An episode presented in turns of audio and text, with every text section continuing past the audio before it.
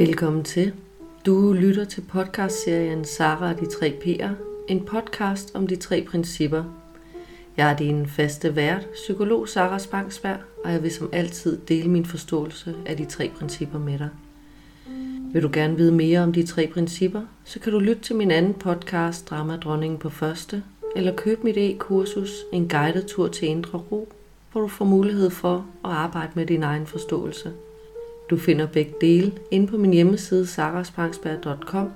Her finder du også kontaktinfo på mig, hvis du har spørgsmål eller gerne vil bestille tid til en samtale. Derudover så vil jeg gerne anbefale Facebook-siden og foreningen 3PDK, de tre principper Danmark. God fornøjelse. I dag vil jeg gerne tale om de fortællinger, vi kan lave om os selv og om verden, og hvor meget de kan komme til at forstyrre i vores hverdag, hvis vi altså lytter til dem eller tror på dem. Ideen til det her tema, det fik jeg faktisk, fordi jeg lige nu selv står fanget af netop sådan en fortælling. Jeg er selvstændig, og som følge deraf, så skal jeg naturligvis lave regnskab. Det er som sådan ikke noget, jeg har noget imod, så længe jeg kan gøre det på min måde. Det vil sige fysisk, med papir og foldemapper og en skudtøjsæske med sorterede kvitteringer og fakturer osv. Og så naturligvis en øh, utrolig sød og tålmodig bogholder og revisor. Det vil sige, den måde jeg gerne vil gøre det på, er helt old school. Kan jeg gøre det på den måde, så er det meget overskueligt for mig og jeg hygger mig faktisk med det. Men det kan jeg ikke få lov til, for det er fra øverste sted besluttet, at lige om lidt, så skal alle selvstændiges regnskaber være digitaliseret. Hele mit regnskab skal ligge i en ikke-fysisk form. Og lige der, lige der, der starter min udfordring. For når, øh, når, når jeg skal lære noget nyt, eller bevæge mig ud i ukendt territorie, så bryder min verden sammen. Mit sinds elevator ryger på meget, meget kort tid langt ned i kælderetager, jeg ellers ikke kommer i. Eller, altså, det vil sige, det er ikke hver gang, jeg skal lære nyt, det sker.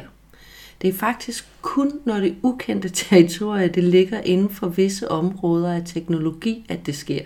Og så sker det så også for fuld skrue. Fordi normalt så har jeg faktisk ikke de store udfordringer med at kaste mig ud i nye ting. Næsten tværtimod. Udfordringen opstår altså kun inden for nogle områder af teknologi, og i øvrigt også primært, når det er direkte relateret til mig. For, altså, for, for et par dage siden, der skulle jeg hjælpe min søn med at fikse hans nemme idé og det er ellers inden for det ukendte territorieområde, fordi hans øh, nem idé opførte sig meget mystisk. Der kunne jeg forholde mig helt i ro, mens han så røg i kælderen, og fra den ro, der kunne jeg sagtens jonglere at have flere hjemmesider at åbne og, og finde en løsning på, på, på hele den her problematik, han stod i. Min, øh, man sige, kalder jeg den teknologiudfordring, den har gennem årene udviklet sig. Eller måske, måske er den den samme som altid, men, men verden bliver jo mere og mere sådan teknisk. Når jeg får en ny telefon, så kan der gå flere uger, før jeg tager den i brug, fordi jeg kan simpelthen ikke op i mit hoved overskue og skifte ting over fra den ene telefon til den anden. Og jeg er ved at tude, når folk de siger, det er da bare så nemt, for det er det ikke min oplevede virkelighed. Og jeg ender altid med at få nogen til at gøre det for mig. Jeg opgiver på forhånd at vælge en ny computer, fordi jeg forstår ikke beskrivelserne af, hvad de rummer og kan, og jeg finder det helt uoverskueligt at skulle sætte dem op til brug. Jeg kan ikke længere overskue og tænde eller skifte kanal på et helt normalt fjernsyn, for de har alle sammen to til tre fjernbetjeninger, tilknyttede bokse med forskellige funktioner og alle mulige mærkelige sider med koder og underlige navigeringssystemer – jeg går simpelthen i sort. Jeg fik først installeret mit eget nem idé, da jeg ikke havde andet valg, fordi det var helt uoverskueligt for mig. Men altså så samtidig at hjælpe min søn med hans, der var gået helt i ged med flere profiler tilknyttet og alt muligt. Det kunne jeg godt finde ud af. Jeg har aldrig lært at bruge Excel, fordi det er alt for moderne og uoverskueligt. Jeg bruger en tabel og en lommeregner. Det ved jeg nemlig, hvad er, og jeg stoler på det. Jeg hader min vaskemaskine, tørretumbler og ovn, som har 100 forskellige mystiske knapper og indstillinger, som kræver uoverskuelige kombinationer og tryk og drej for at virke. Da jeg købte dem, der ledte jeg efter sådan helt simple maskiner med en drejeknap med cirka seks forskellige indstillinger. Sådan en, som min bedstemor havde. Det kan man ikke længere få. Så jeg endte med at måtte betale ekstra for alle de her vildt smarte funktioner, der ikke gør andet end at forvirre og frustrere mig. Altså, for himlens skyld, jeg har stadigvæk en papirkalender. Det pussy er, at da jeg besluttede mig for at lave podcast, så gik jeg bare i gang med at finde ud af, hvordan det alt sammen virkede. Eller i hvert fald nok til, at, øh, at jeg kunne optage og, og, og klippe lidt fejl ud og sådan noget. Ingen frustration, og det uoverskuelige og ukendte, det var bare sjovt at kaste sig ud i. Selvom det var noget teknisk. Fordi det handler jo slet ikke om teknikken. Det handler ikke om, at jeg sådan er specielt håbløs eller uintelligent. Det handler om de fortællinger, jeg har. Om mig selv, om de ukendte tekniske ting, jeg støder på. For det, der sker, det er jo, at når de her fortællinger, mine tanker tager over, så ryger jeg ned i elevatoren. Og jo længere jeg ryger ned i elevatoren, jo dårligere kvalitet bliver min tænkning. Og jo mere centrerer den sig om, om mig, i stedet for om det nye, jeg skal finde ud af. Og jeg kan jo godt med min fornuft se, at det er klart, at når jeg er i bunden af elevatoren med dårlig kvalitetstænkning, der primært handler om mig, så er det jo ikke derfra, jeg lige overskuer og lærer nyt. Og dermed så ender jeg jo gang på gang i situationer, hvor jeg får hvad man sige, bevist over for mig selv, at min modvilje mod det tekniske er berettiget. At udfordringen er reel. At jeg ikke kan finde ud af det. Men samtidig så er jeg jo herfra, hvor jeg står nu, hvor jeg er i ro, overbevist om, at hvis jeg nu ikke røg i kælderen, så vil jeg godt kunne klare udfordringen. Måske ville det vise sig, der slet ikke var en udfordring. Det har jeg i hvert fald prøvet et par gange. Øhm, fordi jeg ved jo godt, at problemet er ikke problemet. Problemet er, at jeg tror, problemet er problemet. Og lige en lille smølfagtig sætning der. Men mine tanker, de kommer så hurtigt. Altså mine, mine tanker om teknik. Og fortællingen er så skjult for mig, at jeg ikke rigtig i situationen når at opdage, hvad, hvad, hvad der sker, hvad det er, der er i gang op i mit hoved.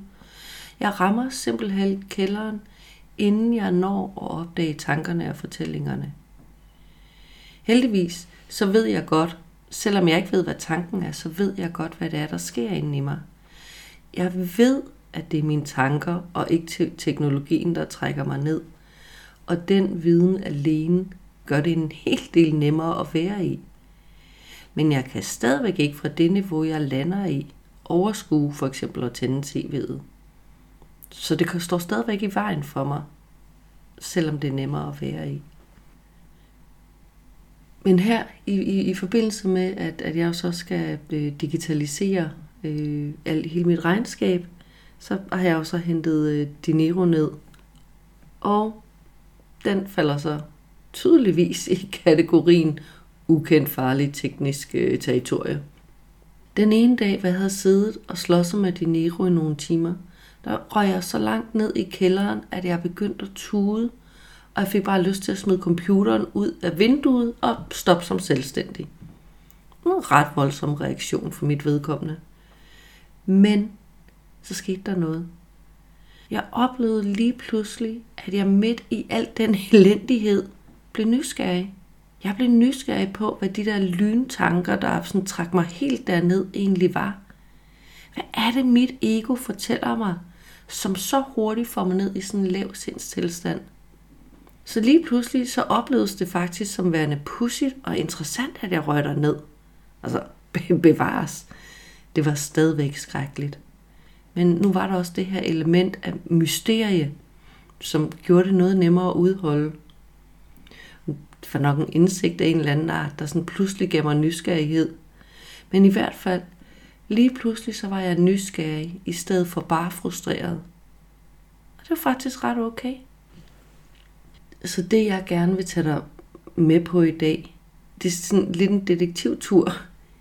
Jeg vil nemlig prøve at finde ud af, hvad det er, der sker, når min verden bryder sammen i de her tilfælde. Hvad er det for nogle tanker, der dukker op, som jeg kommer til at tro på? Mit intellekt har åbenbart igen og igen stor succes med at overbevise mig om, at der er noget på spil. Og jeg vil nu gerne vide, hvad det er. For jeg ved jo godt, at det er noget fis, at der intet er på spil. Men jeg bliver narret til at glemme det. Så hvad pokker er det, der sker? Jeg har lavet noget af forarbejdet. Jeg har nemlig gentagende gange udsat mig selv for dinero i de sidste ugers tid. Og så prøvede at se, om jeg kunne opdage tankerne. Som at putte et stykke ost i en musefælde. jeg havde fået anbefalet dinero af flere bekendte, der sagde, at det var skidesmart, tidsbesparende, nemt at bruge. Men så snart jeg åbnede det første gang, så begyndte min modvilje og en masse bogføringslingo, som jeg ikke forstod, hvilket gjorde det svært at regne ud, hvad jeg skulle gøre. Deres drop-down-menuer er alen lange, og det tog rigtig lang tid at finde det valg, der passede bedst. Og ja, det bliver hele tiden det, der passer bedst, for det virker aldrig som om, der er noget, der sådan rigtig passede helt til mine behov. For eksempel, så kunne deres kundeservice informere mig om, at jeg ikke må sende fakturer til mine klienter fra Dinero – fordi det er ikke GDPR-sikret. Så jeg skal sende fakturaen fra et andet sikkert sted, og så trække dem ind i Dinero, hvorfra jeg så kan bogføre dem. Det vil sige mere end dobbelt arbejde. På det tidspunkt, altså da jeg første gang loggede ind på Dinero, der var jeg endnu ikke blevet nysgerrig på, hvad det er, der sker inde i mig. Jeg havde ikke helt erkendt, at det er mig og ikke Dinero, der gør mig sur. Men når jeg tænker tilbage med den indsigt, jeg har nu, og, ny, og nysgerrighed, så kan jeg godt se, at de tanker, der er dukket op, dels var tanken, tanker som, det her kan jeg ikke finde ud af. Hvorfor skal det gøres så kompliceret? Nu skal jeg betale penge for et program, der gør mit liv mere besværligt. Det her, det er helt urimeligt. Og andet i den dur. Så der, da jeg første gang loggede ind, der var vreden egentlig den primære følelse, sammen med en lille bitte smule tristhed. Nå, jeg øh, lukkede Dinero sammen og udskød det. Og i takt med, at jeg så kom, kom op i elevatoren igen, så fandt jeg også en ro i, at selvfølgelig kunne jeg godt finde ud af det. Jeg kunne i hvert fald finde ud af at lære at finde ud af det. Men hver gang jeg gik i gang med det, så røg jeg helt ned i kælderen. Men jeg var ligesom blevet opmærksom på, at det var mig selv, der gjorde det. Jeg kunne bare, altså fik mig ned i kælderen. Jeg kunne bare ikke se, hvordan. Hvad pokker var det, jeg fik fortalt mig selv, der fik mig helt derud? Det kan ikke bare være det, at det er svært, fordi jeg kan godt lide udfordringer. Jeg elsker exit-spil, escape rooms, alt muligt andet, hvor man står over for tilsyneladende uløselige opgaver, og så arbejder sig frem til en løsning. Og Dinero er jo i bund og grund ikke andet end en simpel gåde, jeg endnu ikke har løsningen til. Så hvad var mine tanker? Det var naturligvis de samme som fra første gang, altså oplevelsen af at blive snydt eller tvunget til noget, jeg ikke synes skal mening og spille penge. Og en oplevelse af, at det her program er unødigt kompliceret og bygget til folk, der laver noget andet end jeg gør. Jeg havde mange tanker, såsom, hvorfor fanden kan de ikke bruge normale ord, og jeg lærer det aldrig. Og mit kære intellekt viste mig små fremtidsfilm af mig, der sad bøjet over computeren time efter time og missede hele mit liv, mens jeg kæmpede med Dinero. Ikke mærkeligt, at jeg blev i dårlig humør med alt det kørende rundt op i hovedet. Men de ting er bare ikke nok til at forklare, hvorfor jeg ryger så langt ned i elevatoren. Hvorfor min verden i den grad vælter på en måde, jeg ellers ikke oplever. Hvorfor der ligesom er en helt kategori af tekniske ting, der bare kan hive tæppet væk under mig. Det føles ikke, når, når jeg kigger på de her sådan, jeg bliver snydt tanker, det føles ikke rigtigt, som om de tanker, de er store, grundlæggende nok til at skabe hele det drama, jeg, jeg oplever udspiller sig i mig.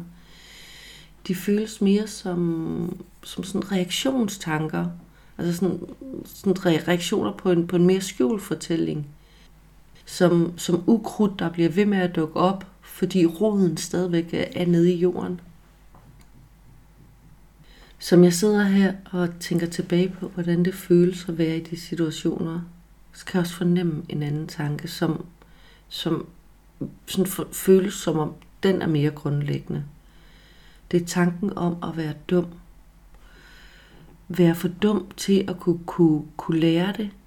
Tanken om, at nu bliver det afsløret, hvor håbløs jeg er. Og det, og det er ikke fordi, jeg holder det hemmeligt for folk, at, at jeg ikke kan finde ud af de her tekniske ting. Men det har altid ligget underforstået, at jeg ikke kan finde ud af det, fordi det ikke interesserer mig. Fordi jeg ikke gider at lære det.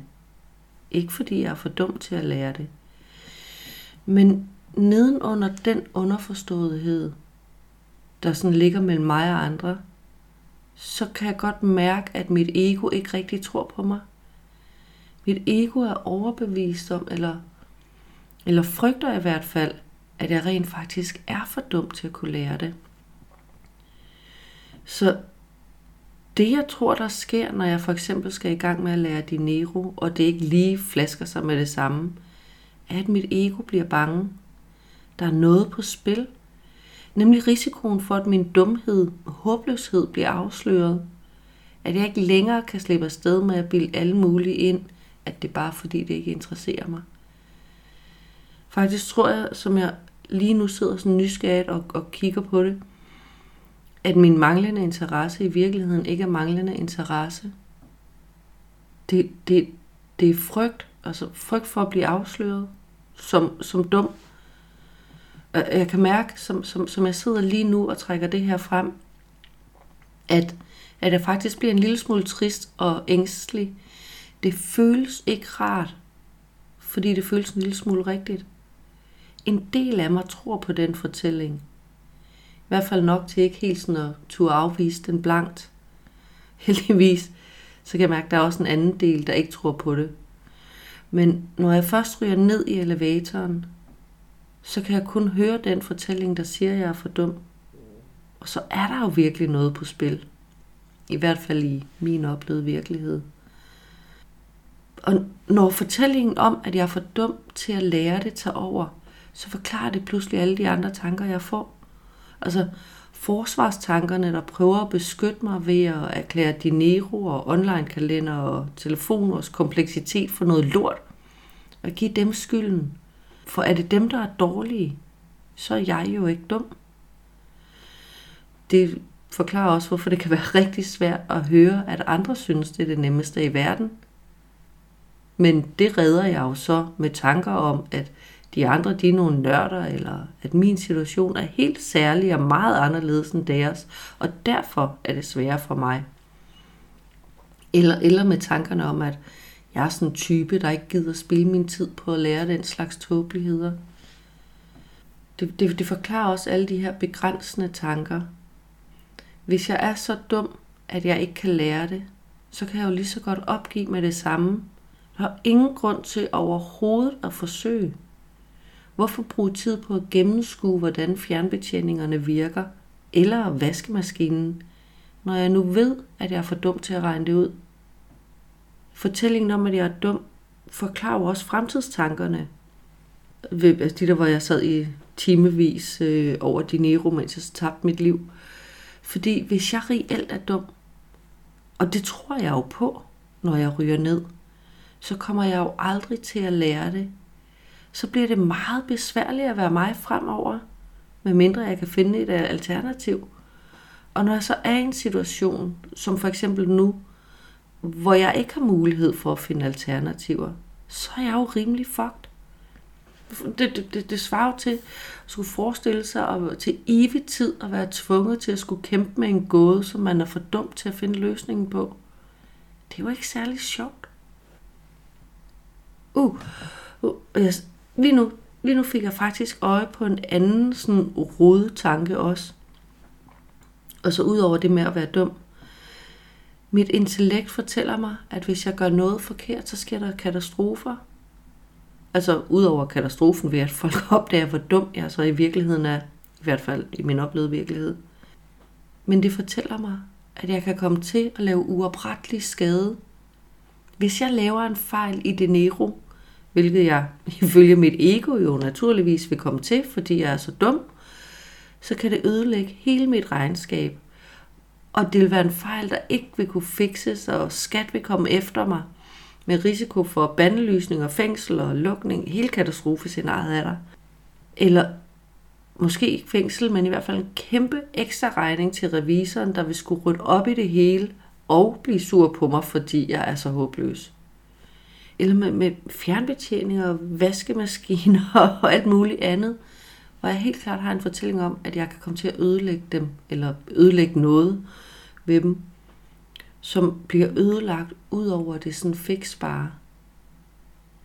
Det vil sige, at, at mit intellekt fortæller mig, at de her tekniske ting, de er farlige at røre ved.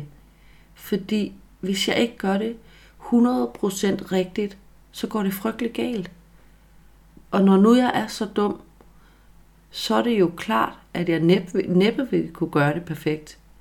Og så er det bedre at lade være. Og bliver tvunget til at gøre det alligevel, altså som for eksempel at lave mit regnskab på Dineo, så opleves det som om, jeg er blevet tvunget til at stå med sådan en trukket håndgranat i hånden.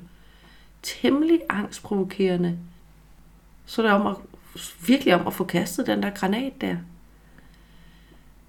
Men det er jo kun fordi, jeg kommer til at tro på de her fortællinger om, at det er farligt, og at jeg er dum.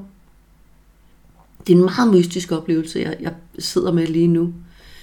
Fordi samtidig med, at jeg kan mærke, at jeg bliver lidt trist, og jeg bliver lidt ængstelig, fordi jeg kommer til at tro en smule på, på de her tanker, så bliver jeg også lettet. Lettet over, at det bare er sådan en simpel fortælling, der har stået bag.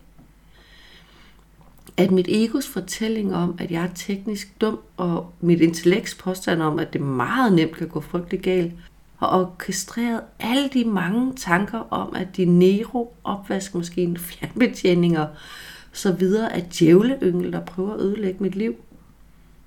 Alle de mange, mange tanker, der i løbet af et splitsekund har kunne trække mig ned i elevatoren. Fordi bag ved alle de der tanker, der ved jeg jo godt, at det er noget fis. At de to fortællinger, de holder jo ikke i virkeligheden. Og der er ikke noget på spil. Selv hvis jeg så var håbløs, eller det var farligt, så skulle det nok gå alligevel. Jeg får lige sådan et, øh, sådan et billede i hovedet af at, øh, af at have en, en græsplæne, hvor jeg gang på gang har slået smut over, men hele tiden er væltet på et bestemt sted. Og lige nu, der har jeg bare den her fornemmelse af, det her billede i hovedet af, at have opdaget den snubletråd, der var spændt ud over plænen, og som var skyld i, at jeg væltede. Det var ikke mig. Det var ikke græsplænen. Det var bare snubletråden. Og nu, hvor jeg ved, den er der, så kan jeg træde over den, og måske på et tidspunkt helt fjerne den. Jeg tror, jeg har fundet snubletråden. Det kan godt være, at, at du sidder og tænker, det gør jeg i hvert fald en lille smule selv. Hvordan kan jeg vide, at det er de her fortællinger, der er årsagen? Øh, og det kan jeg egentlig i bund og grund jo heller ikke være 100% sikker på. Men, men det føles rigtigt. Der skete noget i mig, da jeg opdagede det. Jeg kan ikke forklare det anderledes. Måske, måske viser det sig, at det er helt off. Måske er det kun én brik af puslespillet. Men lige nu, der kan jeg ikke sige andet, end at det føles rigtigt og vigtigt.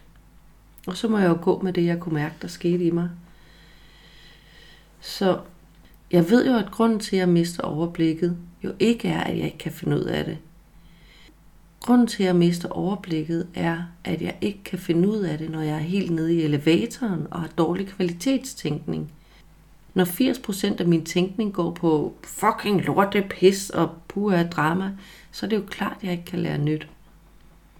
Så ja, jeg har svært ved De Nero og alle mulige andre tekniske ting, som der indgår i de her fortællinger. Men det skyldes den sindstilstand, mine fortællinger fortrykker mig ned i. Ikke mangel på kompetencer. Så alt er ikke tabt, selvom mit intellekt påstår det. Og jeg ved ikke på nuværende tidspunkt, om, om det, jeg lige har, har set, vil ændre, hvordan det bliver næste gang, jeg åbner Dinero. Men det bliver spændende at prøve. Jeg tror ikke, at de her fortællinger forsvinder, bare fordi jeg har trukket dem frem i lyset. Men igen, jeg ved det jo ikke. Der har før sket vilde forandringer i mine overbevisninger, sådan fra øjeblik til øjeblik. Men som det føles lige nu, så tror jeg i hvert fald, at fortællingerne vil have mindre effekt på mig. Altså, eller at tankerne stadig vil have mindre effekt på mig. Men måske vil fortællingerne stadigvæk ligge og syde deres skift ud. At det måske kræver en indsigt eller to mere, før, før de forsvinder, hvis de gør. Men det er okay. Det kommer, når det kommer. Nu ved jeg i hvert fald, hvad der bliver sat i gang. Jeg ved helt ind i mig, at jeg skal nok lære det. For jeg ved, at det eneste, der forhindrer mig i at lære det, er fortællingerne om, at jeg ikke kan lære det, og at der vil ske katastrofer, hvis jeg prøver. Og jeg ved, at de fortællinger er noget fis. Jeg tror, jeg vil gøre det, i hvert fald her det næste stykke tid, øh, at, at jeg vil prøve at planlægge kun at tage et kvarters dinero ad gangen. Jeg tænker, det passer nok meget godt med, hvad jeg lige kan nå, inden, inden jeg ryger ned i elevatoren, øh, og min tænkning bliver så elendig, at jeg mister overblikket. Og så vil jeg lave mig selv en god kop te, tænde sterinlys og musik. Sådan gør det, lidt, gør det lidt mere hyggeligt. Og hvis, eller når det så engang viser sig, at jeg kan klare at sidde længere tid med Dinero, eller at de her fortællinger, de slet ikke er troværdige længere, så kan jeg jo bare blive siddende og sikker på, at jeg nok skal nå dertil, hvor der ikke er et problem.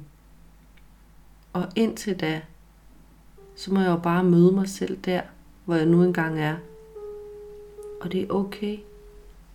Fordi nu ved jeg, hvad der foregår. Jeg har en helt anden fornemmelse inde i omkring det. Så kan afslutte detektivlejen med at sige, vi fandt ud af, hvad der gjorde det. ha' en god dag. Hej hej.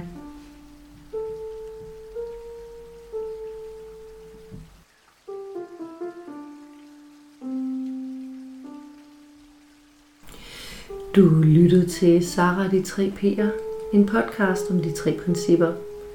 Podcasten her er et interesseprojekt, der skal passe ind med mange andre ting, og jeg kan derfor ikke garantere faste udgivelsesdage. Så hvis du kunne lide, hvad du hørte, og gerne vil høre mere i takt med, at det bliver udgivet, så husk at følg podcasten. På den måde får du nemlig besked, hver gang jeg lægger noget nyt ud. Du må også meget gerne både anbefale og dele den. Jo flere den kan nå ud til, jo større chance for, at den kommer ud og gør en forskel. Har du forslag til et emne, du gerne kunne tænke dig at høre min vinkel på, så kontakt mig gerne gennem min hjemmeside sarasbaksberg.com. Inspiration er altid kærkommet. Jeg kan selvfølgelig ikke love, at jeg laver podcast om alle forslag, men jeg læser og svarer i hvert fald alle beskeder. Musikken i podcasten den er komponeret og indspillet i samarbejde med min talentfulde og hjælpsomme ven Anders. Indtil næste gang, husk, livet er her, lige her, i dette øjeblik.